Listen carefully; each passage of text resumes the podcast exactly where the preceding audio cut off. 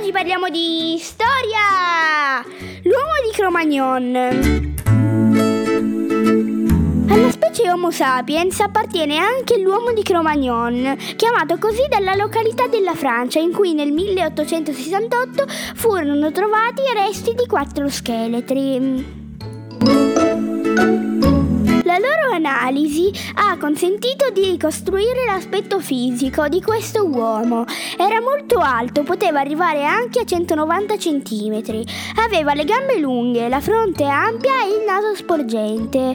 Il suo cervello era molto sviluppato ebbe la sua massima diffusione in Europa circa 20.000 anni fa. Per la caccia l'uomo di Cro-Magnon costruì nuovi strumenti ancora più efficaci e potenti, i giavellotti e i giavellotti e i propulsori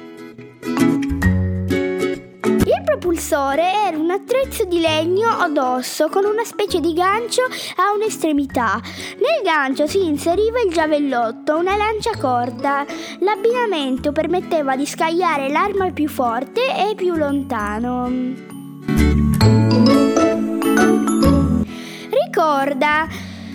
L'Homo sapiens, che visse in Europa circa 20.000 anni fa, prende il nome di uomo di Cro-Magnon. Egli perfezionò la tecnica della caccia con giavellotti e propulsori. Ciao amici, al prossimo podcast!